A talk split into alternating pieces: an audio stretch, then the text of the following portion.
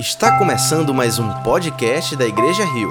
Esperamos que você seja profundamente abençoado com a mensagem de hoje. Senhor, obrigado por essa manhã. Obrigado pela tua graça sobre nós. Peço que teu Espírito Santo venha, faça algo novo, poderoso, sobrenatural. Que apesar das nossas limitações, Senhor, tu nos visite que tu nos leve a um lugar mais profundo de intimidade contigo. Perdoa aquilo que um dia fomos, corrija, Senhor, aquilo que hoje somos, dirija aquilo que seremos. Que o meditar do nosso coração, que as nossas palavras sejam agradáveis a Ti. Fica à vontade em nosso meio, Espírito Santo. Toma o teu lugar, és adorado entre nós.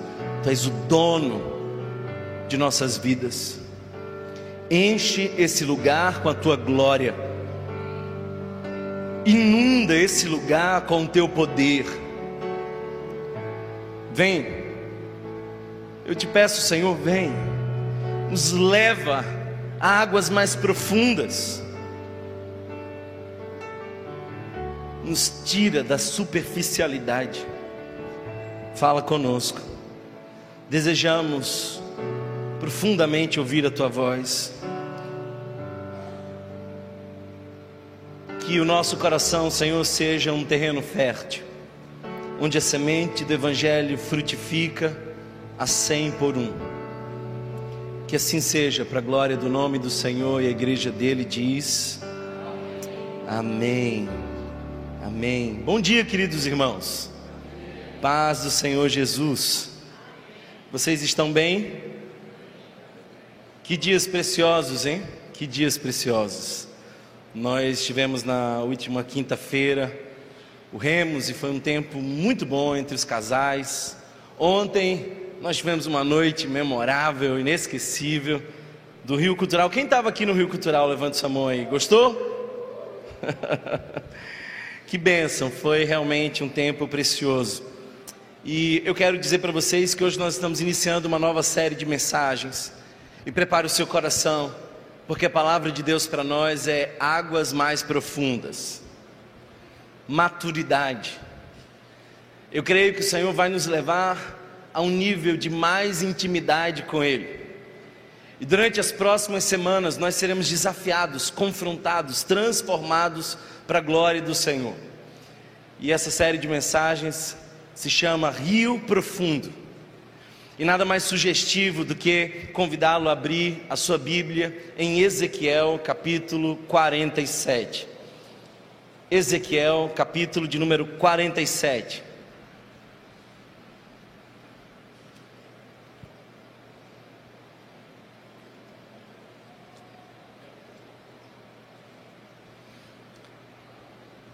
Estava estudando essa passagem e percebi que ela é tão rica, ela é tão poderosa, especial. Ela tem tanta palavra de Deus para nós que eu não conseguirei pregá-la em um só domingo. Então eu quero dizer para vocês que nós começamos uma mensagem hoje que terminará apenas no próximo domingo. Já convido a você colocar na sua agenda, estar conosco no próximo domingo, onde nós vamos concluir a exposição desse texto. Se você observar, essa é uma passagem cuja perícope tem 12 versículos, nós vamos estudar apenas os cinco primeiros. Então, Ezequiel capítulo 47, dos versos 1 ao 5. O livro do profeta Ezequiel narra as dores de um cativeiro. Seu nome significa grande diante de Deus. Você já deve saber que a história do povo de Israel é uma história de queda, de juízo, de restauração e mais uma vez uma nova queda, e havia um ciclo contínuo. Quando o povo se distanciava de Deus, juízo. Quando o juízo via, vinha arrependimento. Quando o arrependimento vinha, mudança. A mudança trazia as bênçãos. mas as bênçãos criavam ambientes confortáveis onde o povo novamente se esquecia de Deus. E nesse contexto, Deus mandou vários profetas: Jeremias, Amós, Oséias. Foram profetas que alertavam o povo acerca do seu pecado. E não é diferente com Ezequiel, convocando o povo a um arrependimento e a esperança que está no Senhor. Mas infelizmente o povo de Israel muitas vezes não quis ouvir os profetas. E nessa cena específica, Deus levanta os babilônios para levar cativo a nação de Israel por 70 anos. E você deve saber que esse período de 70 anos, embora seja curto diante da história de Israel, foi intenso, foi terrível, foi devastador para aquele povo. E é nesse contexto que Ezequiel começa a trazer algumas visões. E duas são as passagens mais conhecidas em Ezequiel. A primeira delas é no capítulo 37, quando ele está diante de um vale de ossos que não eram apenas secos, eram muito secos. E é interessante perceber que Deus o leva até lá. E ele entende que não podia apenas crer na onisciência de Deus, ele precisava também crer na onipotência de Deus. Pode, porventura, filho do homem, reviver esses ossos? E Ezequiel diz: Tu o sabes, ele crê na onisciência. Então Deus diz: profetiza. Creia também naquilo que eu posso fazer, não aqui, naquilo apenas que eu sei. E você já sabe que os ossos começaram a se juntar, cada osso seu osso, tendões, ligamentos, pele, mas ainda faltava espírito. E então Deus diz: profetiza. E tudo aquilo era uma forma de dizer que ele estava prestes a fazer com Israel, da mesma forma como estava fazendo com aquele exército de ossos secos. Dez capítulos depois, ele não mais está num lugar seco, ele está diante de um rio. Ele não vê apenas do lado de fora a obra de Deus, ele é convidado a mergulhar naquilo que Deus está fazendo. Não diz respeito apenas a um vale, mas ele agora está dentro do templo. E há uma profunda conexão entre Ezequiel 37 e Ezequiel 47. Um fala da sequidão, mas o outro fala da abundância de como Deus pode transformar os cenários. E nós estamos agora diante de um rio, e é um rio profundo. E eu quero que você observe essa leitura comigo. O homem levou-me de volta à entrada do templo, e vi água saindo de debaixo da soleira do templo, indo para o leste, para o templo, pois o templo estava voltado para o oriente. A água descia de debaixo do lado sul do templo, ao sul do altar. Ele então me levou para fora, pela porta norte, e conduziu-me pelo lado de fora até a porta externa que dá para o leste. E a água fluía do lado sul. O homem foi para o lado leste, com uma linha de medir na mão e enquanto ia, mediu 500 metros e levou-me pela água que batia no tornozelo. Ele mediu mais 500 metros e levou-me pela água que chegava ao joelho. Mediu mais 500 e levou-me pela água que batia na cintura. Mediu mais 500, mas agora era um rio que eu não conseguia atravessar porque a água havia aumentado e era tão profunda que só se podia atravessar a nado. Era um rio que não se podia atravessar andando. Ele me perguntou: Filho do homem, você vê isto? Levou-me então de volta à margem do rio. Quando ali cheguei, vi muitas árvores em cada lado do rio ele me disse: Esta água flui na direção da região situada a leste e desce até Arabá, onde está, onde entra no mar. Quando deságua no mar, a água ali é saneada. Por onde passar o rio, haverá todo tipo de animais e de peixes, porque essa água flui para lá e saneia a água salgada, de modo que onde o rio fluir, tudo viverá. De modo que onde o rio fluir, tudo viverá. De modo que onde o rio fluir, tudo, tudo viverá. Pescadores estão ao longo do litoral, desde Engende até em Aglaim, haverá locais próprios para estender as redes. Os peixes serão de muitos tipos, como os peixes do Mar Grande. Mas os charcos e os pântanos não ficarão saneados, serão deixados para o sal. Árvores frutíferas de toda espécie crescerão em ambas as margens do rio. Suas folhas não murcharão e os seus frutos não cairão.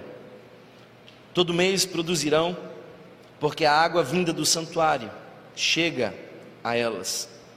Seus frutos servirão de comida e suas folhas de remédio. Palavra do Senhor. Amém. Filósofo brasileiro Luiz Felipe Pondé constatou alguns anos atrás que o grande problema da nossa geração é superficialidade. Nós somos superficiais.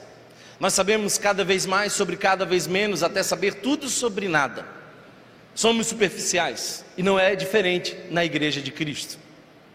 Eu pergunto para você, por que antes tão poucos homens fazia tantas maravilhas e hoje tantos homens fazem tão poucas maravilhas? Porque antes a igreja era tão pequena e o impacto dela na sociedade era tão maior. E hoje a igreja pode se jactar de ser grande mas não carrega consigo relevância. Sabe por quê? Porque as transformações não estão na quantidade, mas na qualidade da nossa espiritualidade. Antes se vivia uma espiritualidade profunda. Hoje nós estamos na superfície da espiritualidade. Queridos irmãos, é raro. Eu repito, é raro encontrar homens e mulheres maduros na fé. Nós que lideramos a igreja temos um sério problema e já o é crônico. Pessoas maduras para liderar pessoas imaturas. E chega aos montes pessoas que ainda estão na superfície do rio de Deus. E eu entendo, queridos, que eu não preciso orar para que Deus mande pessoas maduras. Eu preciso pregar para que as pessoas que ainda estão na superfície mergulhem no rio profundo. Eu creio que nós seremos levados a águas mais profundas do Espírito Santo. Eu não sei se você sabe, mas nós estamos a um mês de fazer sete anos. Nós estamos chegando no nosso primeiro ciclo de sete anos. Período esse fundamental, porque se você conhece o Antigo, o Antigo Testamento, você sabe que o ciclo de sete anos é um ciclo de maturidade, é um ciclo sabático, é um ciclo onde, por exemplo, muitas vezes Deus orientava o povo a não cultivar a terra porque ela tinha chegado a um limite. Eu penso que nós estamos mudando de ciclo como igreja, e esse rio já tem transformado a vida de muita gente. Se eu pedisse para você contar o testemunho de como essas águas já estão fluindo na sua vida e mudando os cenários desérticos. Muitos aqui teriam histórias para contar, mas eu ainda não estou satisfeito. Eu não creio que basta que as águas cheguem a nós, basta que nós mergulhemos na profundidade das águas. Que bom que você já não está nesse cenário deserto de Ezequiel 37 que bom que nós não somos esse vale seco, Mas, queridos, Deus vai nos levar a um outro ciclo ciclo de maturidade, ciclo de profundidade. E eu quero convidar você hoje a estudarmos esses cinco primeiros versos do texto que nós lemos. Essa mensagem não termina hoje, mas certamente vai provocar você a sair da superfície, a sair das margens da fé, a mergulhar mais fundo, a encontrar em Deus plenitude, completude, a buscar mais maturidade na fé. Sabe por quê? Porque esse rio traduz o propósito de Deus para todos nós. Filhos e filhas precisam mergulhar mais fundo nesse rio. Nós não fomos chamados a ficar na margem. Hoje vamos fazer um mergulho um deslocamento de profundidade. E eu quero que você saiba quem vai conduzir você. Eu preciso dizer para você que não sou eu quem vou conduzir você. Note que o texto começa dizendo o homem, verso 1 do capítulo 47 diz: o homem, não é um homem, não é um anjo, não é um pastor, é o homem. Há uma expressão latina que diz ec homo, eis o homem. Ninguém pode falar assim senão acerca do próprio Cristo. O que nós temos aqui é uma bela passagem de Jesus eterno revelado antes do Jesus histórico. Ou você acha que Jesus passou a existir quando veio na manjedoura? inocente. Ele estava desde o nada. A ordem no Gênesis é façamos, há um plural, há uma trindade que executa. E Jesus diversas vezes aparece no Antigo Testamento, porque Jesus não tem cenário em apenas algumas passagens do Evangelho, a Bíblia inteira é sobre Jesus e ele aqui está revelado, conduzindo Ezequiel e também a mim e a você. Há um contexto histórico para mostrar ao povo de Israel que há uma esperança e uma convocação a mais profundidade, mas há princípios inegáveis de Deus para a sua igreja. É o homem, porque nós não podemos entrar no rio de maturidade sem ser guiado pelo Espírito de Deus através de Jesus. Jesus é a referência plena de maturidade. Olhando para Jesus, nós vemos quem Deus é e quem o homem deve ser. É o homem. É o homem. Ele é a imagem perfeita de Deus. E ele está conduzindo Ezequiel nessa trajetória. Ele está forjando em Ezequiel o próprio caráter de Cristo.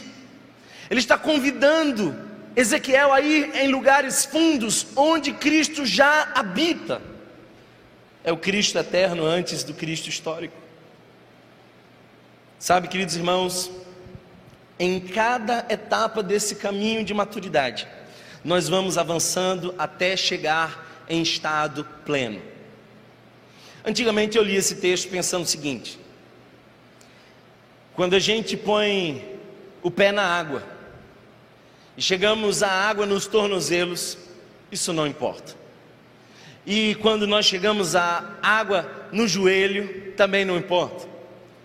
E quando avançamos um pouco mais e a água dá na cintura, isso também não importa. Eu pensava que o processo não era importante, só o destino das águas profundas. Mas o Espírito Santo me levou a reler essa passagem de uma maneira diferente. De maneira que cada uma dessas etapas revela um nível de maturidade, uma formação específica, há lições em cada uma dessas etapas de mergulho que você precisa aprender e você não pode chegar à segunda sem passar pela primeira. E cada uma dessas revela o caráter de Cristo e nos forma em Cristo. Esse é o rio de maturidade. Esse é o rio da vontade de Deus nos levando ao crescimento. Cada etapa desse rio é Deus trabalhando em nós para nos mostrar a plenitude de Cristo. Mas observe que os versos continuam dizendo de onde sai esse rio. ele é borbulhante, diz o texto, e ele sai da fonte que está no trono de Deus. Há uma beleza em perceber, queridos irmãos, que o trono é a fonte. Você não encontra maturidade em nenhum outro lugar senão na fonte. Você não pode ir tão profundo senão na fonte. É da fonte, procede de Deus. E Ezequiel já está em Deus. Ele não está numa busca de encontrar Deus no final, ele já sai de Deus. Queridos, nós muitas vezes estamos freneticamente usando a nossa espiritualidade para encontrar um Deus na ponta do caminho. Quando nós saímos de Deus, Deus não é o nosso destino, Deus é a nossa origem. Nós somos de Deus, saímos de Deus. Alguém está entendendo essa palavra? Ezequiel sai da fonte. É de lá nosso lugar.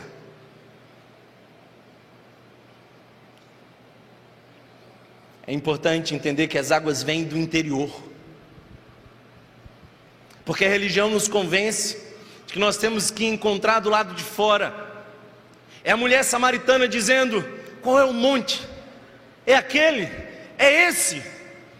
E Jesus diz assim: não, você está pensando de maneira equivocada, você está pensando com as categorias da religião que situam o lugar da adoração para o lado de fora. Mas se você crê em mim, rios de água viva fluirão do seu interior, do lado de dentro. É uma maturidade que não procede de uma metodologia eclesiástica, mas é Deus trabalhando em você por dentro. Por que, que as pessoas se corrompem na distância de Deus? Elas vão se afastando do trono e cada vez que elas se afastam do trono, elas se corrompem. Por quê? Porque elas são imaturas. Elas não vivem as etapas de entrar dentro desse rio de crescimento. A verdadeira espiritualidade não é procurar Deus querendo encontrar Ele do lado de fora, mas é discernir que Ele é a nossa origem e nós seguimos para expressá-lo, não para procurá-lo. Nós estamos avançando para expressar a Deus. Mas eu quero agora que você chegue a esses quatro momentos. Percebe que Ezequiel é convidado. Ele é convidado, mas ele tem que ir. Note que o texto diz que ele avança. O homem o convida, mas ele avança. Ele vai. Ele não é arrastado. A maturidade é uma decisão. O caminho do crescimento se inicia com a vontade de crescer.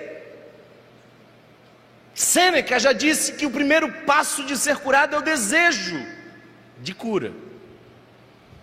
E Ezequiel vai. Eu quero fazer uma pergunta para você. Você quer crescer? Você quer amadurecer na fé? Você está disposto, disposta a avançar nesse rio,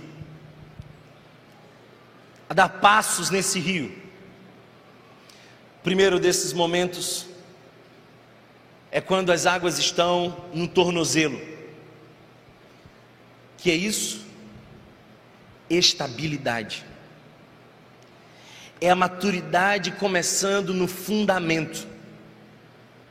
Essa é primeira etapa é ter fundamento é ser firmado em Cristo, é estar em sustentação na palavra, é estar estabelecido na palavra. É a primeira etapa, é a etapa do ensino, é a etapa do conhecimento. Nossos pés precisam estar firmados nas convicções do Evangelho. Para você amadurecer, você precisa saber quem Deus é para você. Sabe por quê? Porque vai ter um momento nessa jornada que você não vai sentir o chão. E tudo que lhe cabe é você lembrar das suas convicções na experiência quando você colocou o pé no chão das convicções. Você não amadurece sem conhecer a Deus, sem a convicção de quem Ele é sem estar sustentado na palavra de Deus. O rio é essa palavra conduzindo você, em primeiro lugar, ao firmamento. Tem muita gente, queridos, que pensa que o dom é uma evidência de maturidade.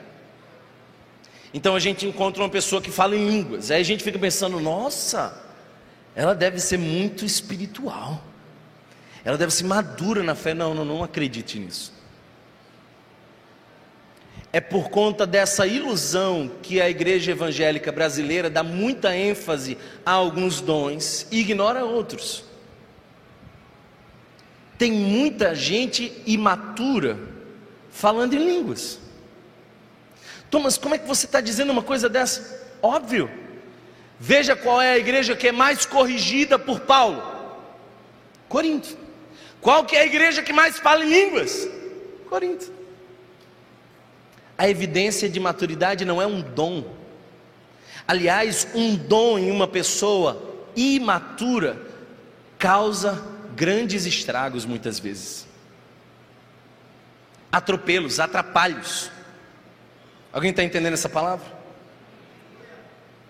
É a palavra, é a convicção profunda de quem é Deus para você, é a tua experiência com o caráter de Deus, é o teu fundamento é em Deus, é quando você pisa no chão de Deus, é quando você sabe quem Deus é.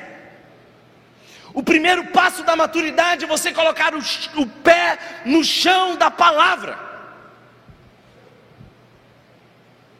é pisar nesse leito que conduz o rio, conhecer a vontade dEle. Muita gente fica pelo caminho, porque não pisou no chão que fomenta, que forma as nossas convicções. No primeiro passo, irmãos, é onde as nossas convicções são geradas. Algumas vezes nós vamos ter a sensação na nossa vida de que Deus não está conosco. Algumas vezes nós vamos ter a sensação de que fomos abandonados. E o que nos salva é o passo primeiro das convicções é quando a gente lembra que já pisamos o leito e conhecemos quem é Deus. Tem muita gente achando por aí que o seu problema são as suas emoções. Não. O seu problema não é o cenário que você está passando. O seu problema não é o que você sente diante do cenário. O seu problema é que talvez você não foi bem formado no primeiro passo das convicções. Sabe por quê? É porque é possível passar pelo que Jó passou e dizer: Eu sei em quem tenho crido.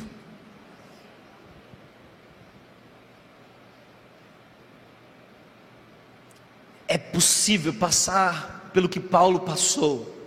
Nos cenários mais difíceis, onde ele é levado, arrastado, ele não conduz absolutamente nada, não tem mais chão para pisar, mas ele já pisou no leito da experiência, do conhecimento de Deus, as suas convicções já estão formadas, então não se assusta, porque ele sabe, eu sei que és poderoso para fazer infinitamente mais, eu sei que és poderoso. Isso é a convicção. O primeiro passo da convicção é o que vai nos salvar muitas vezes quando a gente perder o chão.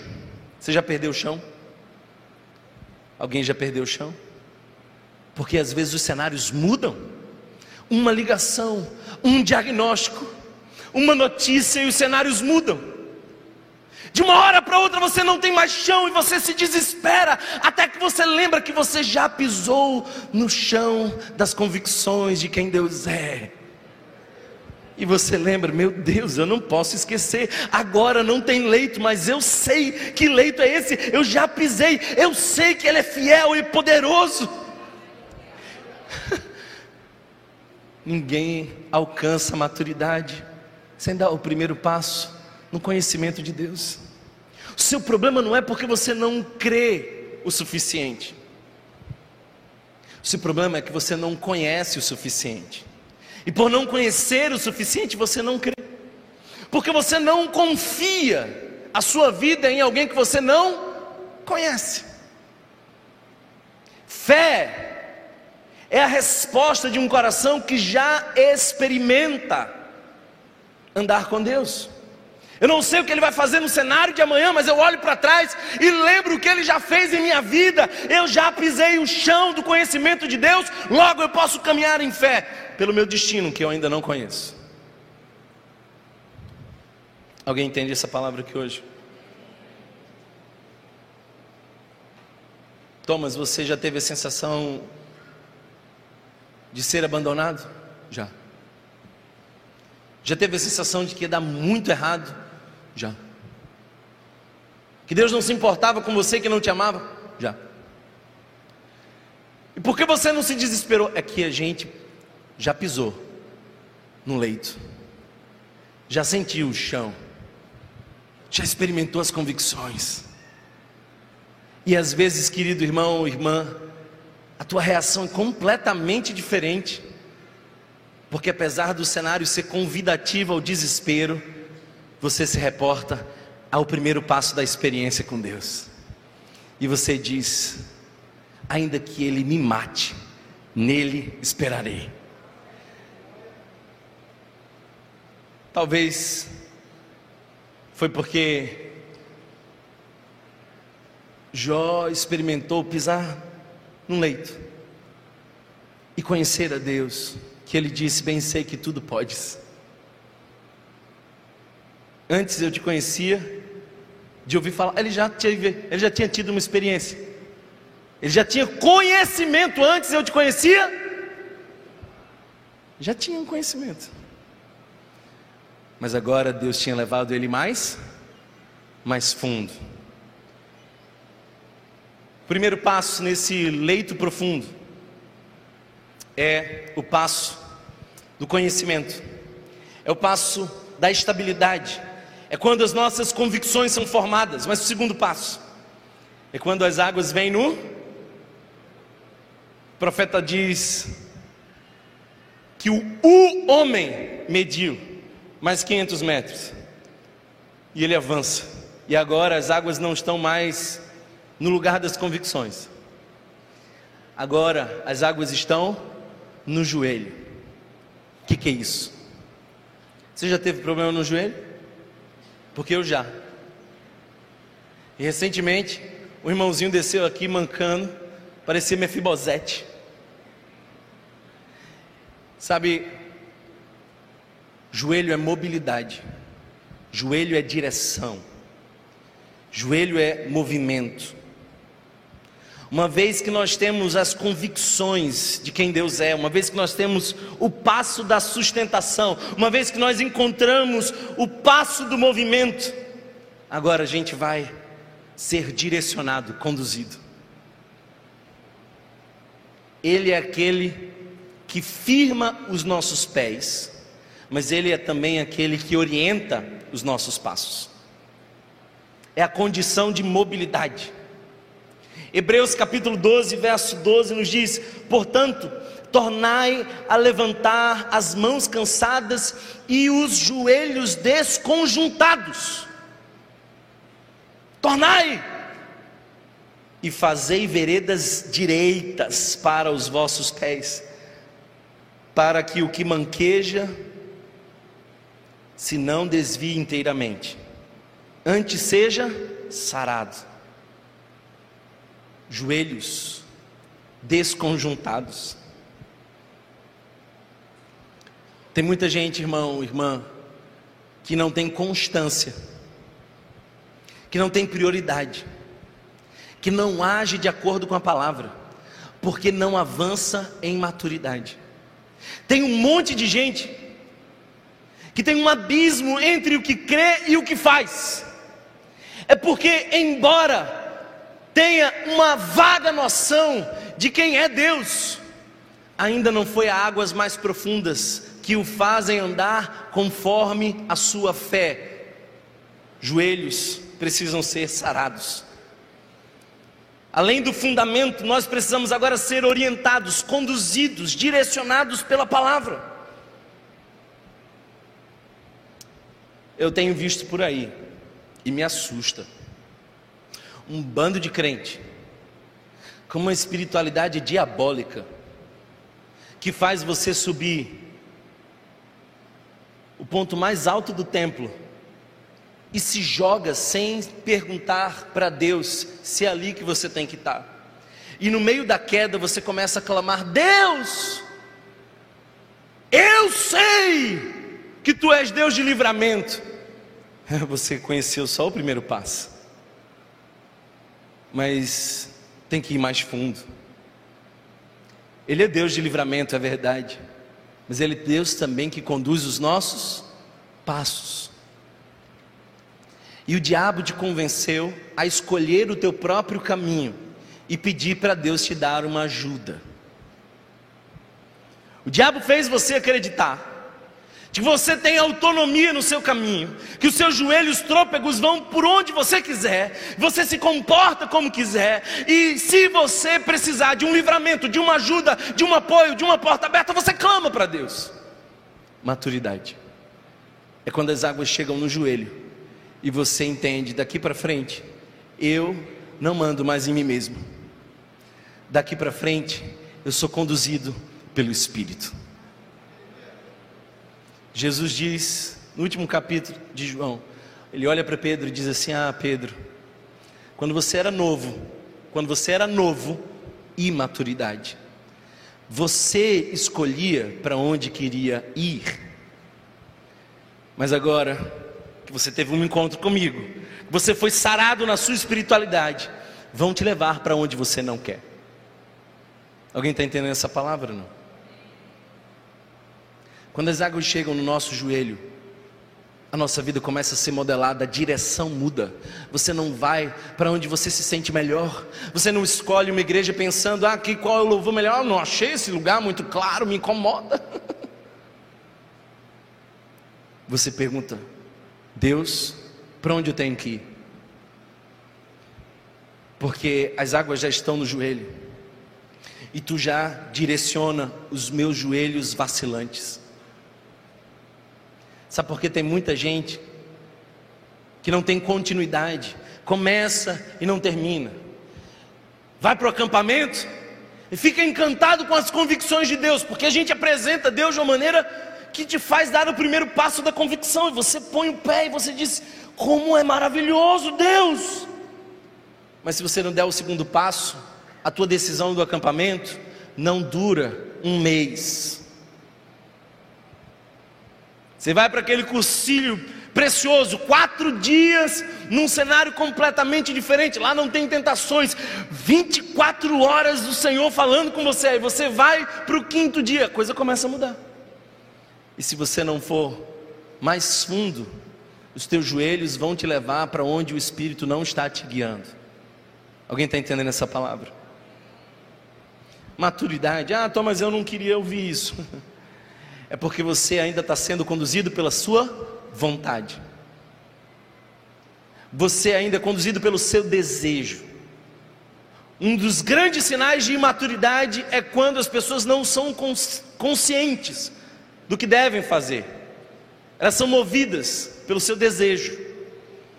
Joelhos alcançados é a mobilidade do Espírito. É o Espírito Santo conduzindo até que a gente dá o terceiro passo. E o terceiro passo, irmãos, é agora a água já na cintura, na região abdominal.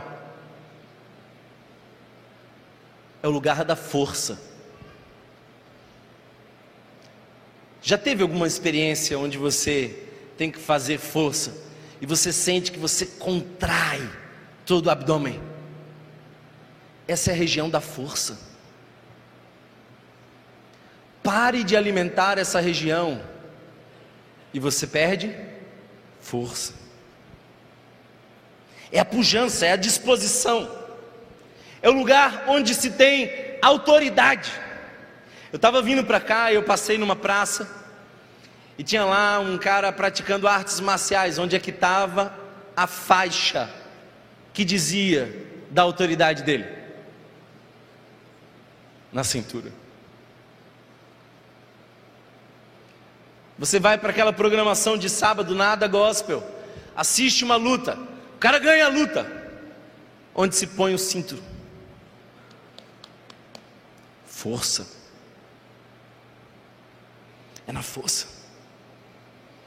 É ali que o campeão põe o seu cinturão. É ali que as faixas são ostentadas. Quando você vê um cara com uma faixa preta, você já sabe: opa, ali vai alguém que é forte e tem autoridade. É o lugar onde a palavra nos habilita, é o lugar onde a palavra nos dá força para seguir. Algumas vezes nós estamos fracos porque não entramos no nível de profundidade espiritual que devíamos. Por quê? Porque nós estamos comendo aquilo que nós gostamos e não aquilo que nós precisamos. Se eu deixar o meu filho escolhe sempre o doce. Olha, se eu deixasse o cardápio na mão do meu filho, eu não sei quanto tempo ele viveria.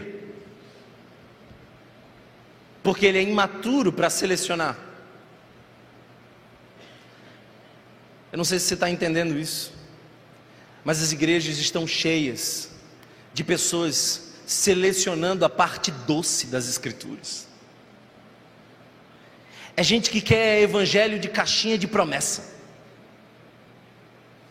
É gente que gosta daquela mensagem que faz você, uh, maravilha, vou para a segunda, entusiasmado.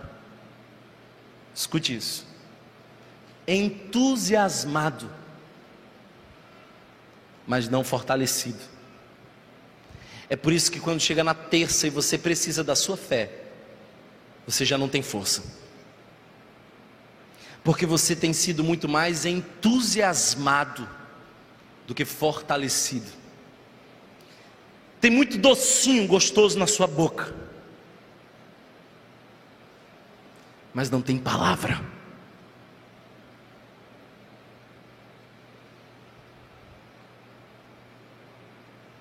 Maioria de vocês não resistiria a ir para um campo missionário, para um lugar inóspito, onde não há igreja, onde você seria o único missionário.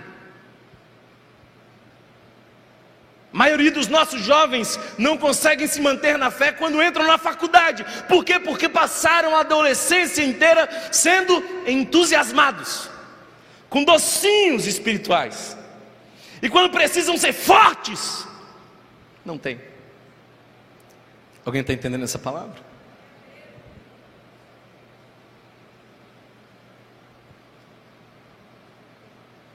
Você está disposto, disposta a ir mais fundo, onde você ganha força. Escute bem, eu não estou falando aqui de poder,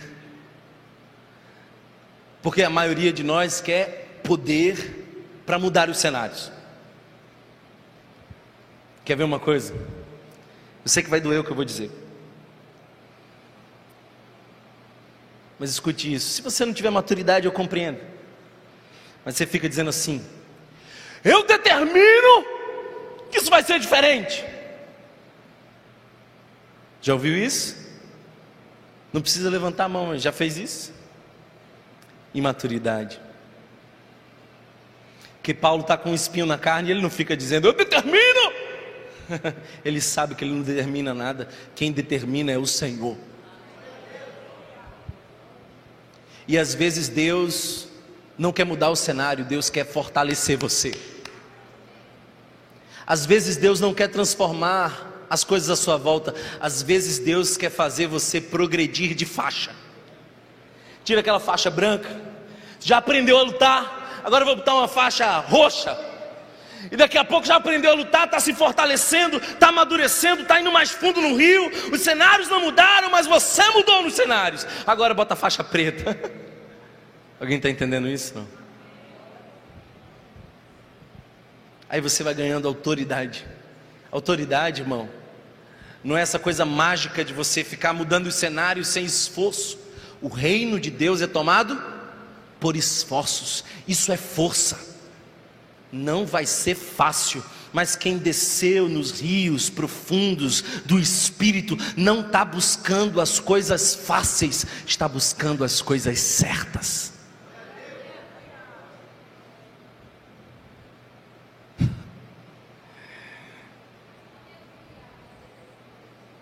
A palavra não é para fazer as coisas magicamente mais fáceis, é para nos fortalecer para trabalhar nos cenários difíceis.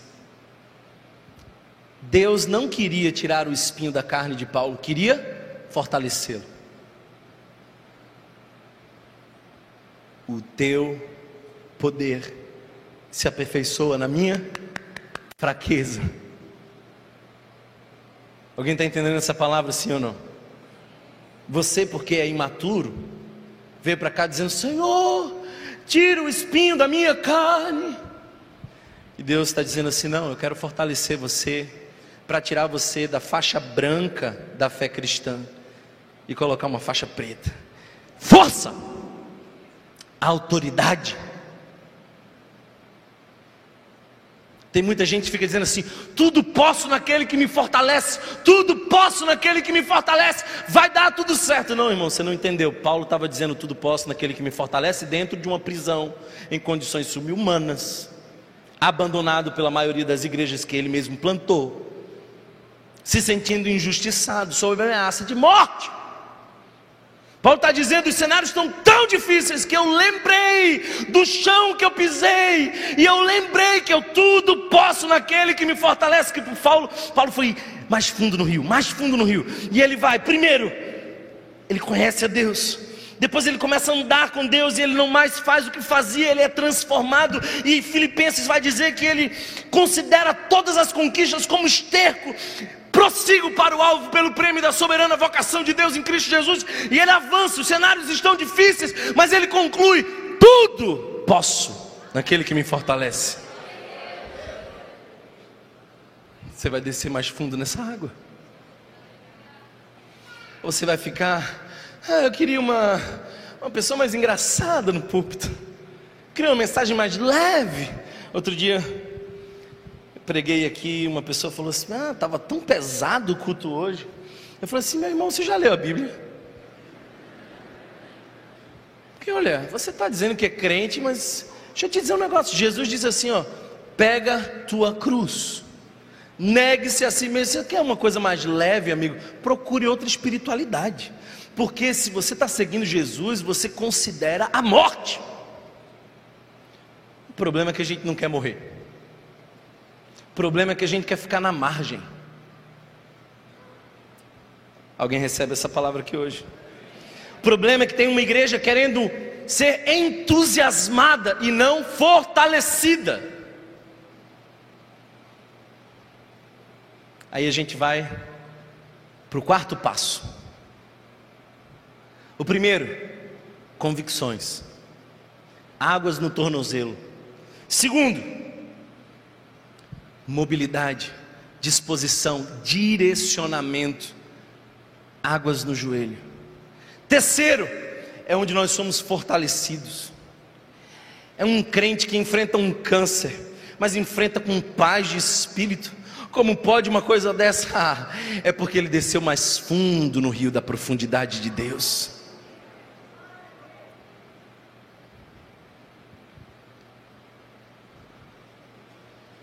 Tem gente querendo usar Deus para resolver o problema. Deus resolve meu problema. Não, talvez Deus queira mesmo colocar você nesse cenário, irmão. Porque em outro cenário você não aprende. Olha só, quem desce no rio mais profundo e é fortalecido, tem a coragem de fazer como Sadraque, Mesaque e Abidnego. Eles chegam diante da ameaça de morte. Nabucodonosor diz assim: ó, esquenta um pouquinho mais esse negócio aí. Todo mundo esperando o cenário mais trágico. Aí eles chegam e dizem assim: ó, Deus pode nos livrar. Se vai livrar ou não, eu não sei. Mas fica sabendo, ó rei, que nós não nos dobramos diante da idolatria. Se a gente vai queimar dentro dessa fornalha, a gente queima glorificando a Deus.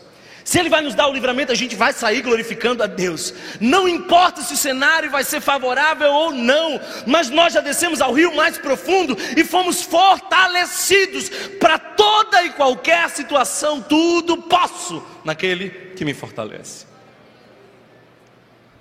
E o quarto? E o quarto passo? Se você ler o texto, vai perceber que agora ele vai para uma água mais profunda. Verso 5 diz: mediu mais 500, mas agora era um rio que eu não conseguia atravessar, porque a água havia aumentado e era tão profunda que só se podia atravessar a nado. Era um rio que não se podia atravessar andando. Quarto passo é quando a gente perde o chão. É quando a gente acha que não tem mais força. É quando a gente não controla a direção. E a gente se lança em fé. E Deus vai nos fazer chegar a outra margem. Já atravessou um rio nadando? Nadar na piscina é bom demais. Tem gente que quer uma igreja assim, bem certinha, bem controladinha, onde tudo sai perfeitamente. Irmão, procura uma piscina eclesiástica. Isso aqui é um rio, amigo. Imprevisível. Não sei para onde o vento sopra. Tem gente que fica perguntando assim: qual é o futuro dessa igreja, pastor? Eu faço a menor ideia, irmão. Não sou o dono, não é minha empresa. Eu não fazia ideia de que ela ia começar. Quanto mais, para onde vai? Ah, Thomas, mas essa igreja vai chegar em outros estados? Eu não sei, querido. Mas eu sei que se a correnteza do Espírito me levar para lá, é para lá que eu vou. Aqui é o lugar onde você não controla. É o lugar onde você depende totalmente. Nadar no rio é arriscado. Para você chegar num determinado lugar, tem que olhar para onde não quer. Se você quer chegar naquela ponta, comece a nadar olhando para aquela, porque soma-se forças. Alguém está entendendo essa palavra? Quando nós atravessamos um rio a nado, não tocamos os pés no chão. Vai ter momento que a gente diz: Deus, tu está por aqui mesmo. E aí, a gente tem que lembrar do primeiro passo: quem Ele é. Tem momento que a gente não consegue direcionar, não estamos conseguindo direcionar, mas aí a gente lembra que já demos o segundo passo do direcionamento do Espírito.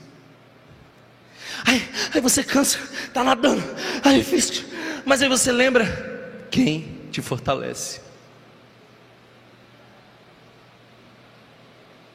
É quando as águas ultrapassam os nossos limites, e o que nos salva é a memória daquilo que ficou em cada passo de amadurecimento. Quanto mais você vai fundo no rio, mais vai atravessá-lo.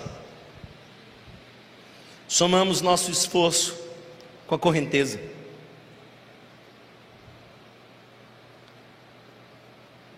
É tão ruim perder o controle, né? É tão ruim perder o controle. Você já teve essa experiência? Você passou a vida inteira investindo no seu filho. E de repente seu filho olha para você e fala assim: Não quero mais para a igreja, não. Agora é um meninão de 18, 19 anos. Que contradiz tudo que você disse a vida inteira e você sente que perdeu o controle. Você se esforçou, fez de tudo. Mas é a tua contabilidade diz: olha, a conta não está fechando, não e você se esforça, você tenta direcionar o máximo que pode, mas agora resta a maturidade de você ser direcionado pelo Espírito. E esse rio, irmãos, nós vamos ver na semana que vem, ele vai bater lá no lago salgado que chama-se Mar Morto. A gente vai muitas vezes para onde a gente não quer, mas a beleza é de que quando chega lá, aquilo que estava morto passa a viver. Porque por onde o rio fluir, tudo viverá. Eu oro nessa manhã para que tenhamos convicções profundas. Os crentes hoje não querem mais estudar a Bíblia não querem meditar na palavra, estão buscando as frases prontas, não têm versículos decorados, não se dedicam. Os crentes de hoje estão maratonando nas séries, mas não têm convicções profundas acerca do caráter de Deus. Conseguem dar, dar, respostas elaboradas sobre tantas coisas desnecessárias, mas não respondem à razão da vossa fé. Precisamos ir mais fundo. Tem crentes, irmãos, cujos joelhos são conduzidos para lugares onde não deveria estar. Gente que faz o que não devia fazer. Clama pela santidade do Senhor, mas não vive de maneira santa transitam entre os motéis e os templos. Pedem para que Deus abençoe financeiramente o seu projeto, mas não estão dispostos a investir no projeto de Deus.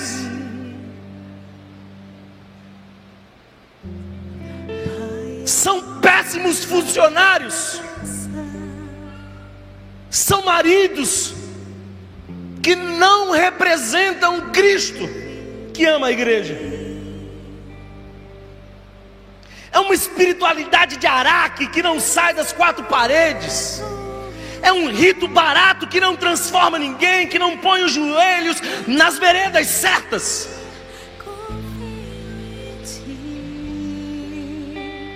Vai mais fundo.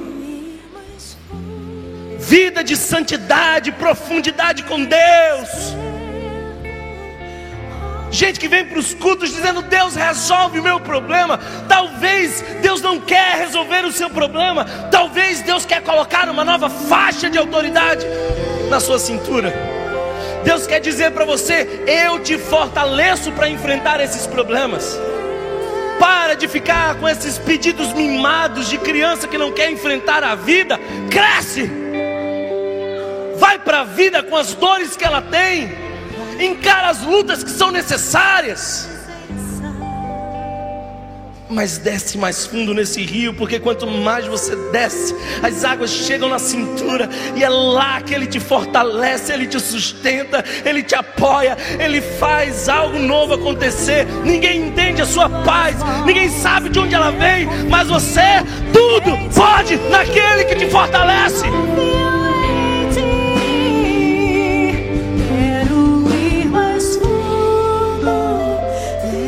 Aí quando você perde o chão, aí quando você se sente cansado, não dá mais para ir andando, você tem que nadar. A correnteza te leva para onde você não quer, você não controla a direção. Aí você lembra, você lembra do primeiro passo, o passo da convicção: quem é Deus?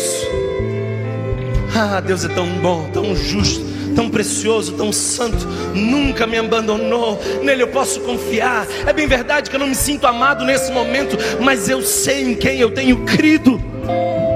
Aí você dá o segundo passo. Eu sei que se Ele é esse Deus amável em quem eu tenho crido, eu sei que eu preciso transbordar do Espírito e revelar o caráter de Deus. Eu não estou buscando uma fonte do lado de fora, ela está aqui dentro e eu tenho é que transbordar Deus. A religião me convenceu que eu preciso ir no templo para encontrar a Deus, mas não, o Evangelho me diz que Deus já está dentro de mim e é uma fonte a jorrar para a vida eterna. Aí você dá o terceiro passo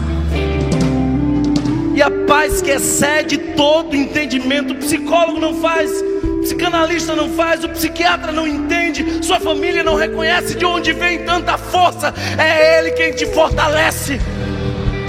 As águas são mais fundas, você já não dirige, você já não tem força, mas Deus te conduz e você sabe que você chega do outro lado, porque o rio é o rio da palavra de Deus, e você foi chamado à dependência, você foi chamado a experimentar, não controlar nada e descansar que Ele controla tudo. Até quando você vai ficar na superfície? Até quando você vai ser um crentezinho de margem? Até quando a tua mente vai ser pequena? Até quando você não vai se apaixonar pela palavra? Até quando você não vai mudar de vida? Até quando você não se arrepende? Até quando você vai ser tão frágil? Vai mais fundo, vai mais fundo, vai mais fundo. Fique de pé.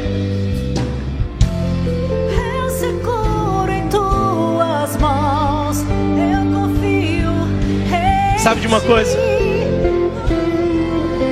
Eu sei que isso vai ser muito difícil pra gente hoje. Eu sei que esse auditório está cheio. Mas eu vejo num texto o homem Jesus medindo 500 metros. E o profeta avança e dá passos. Mais 500. E o profeta avança e dá mais passos. A maturidade começa no teu desejo de sair do lugar. E para simbolizar o que você tem que fazer na sua vida com Deus, eu quero convidar você aqui à frente. Saia do seu lugar se você quer mesmo experimentar maturidade com Deus.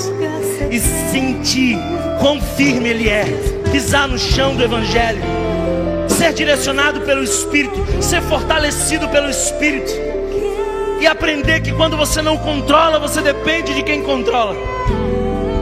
Sai do seu lugar. Deixa o Espírito Santo ministrar o seu coração.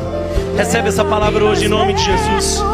Se você foi abençoado por essa mensagem, compartilhe com alguém, para que de pessoa em pessoa alcancemos a cidade inteira.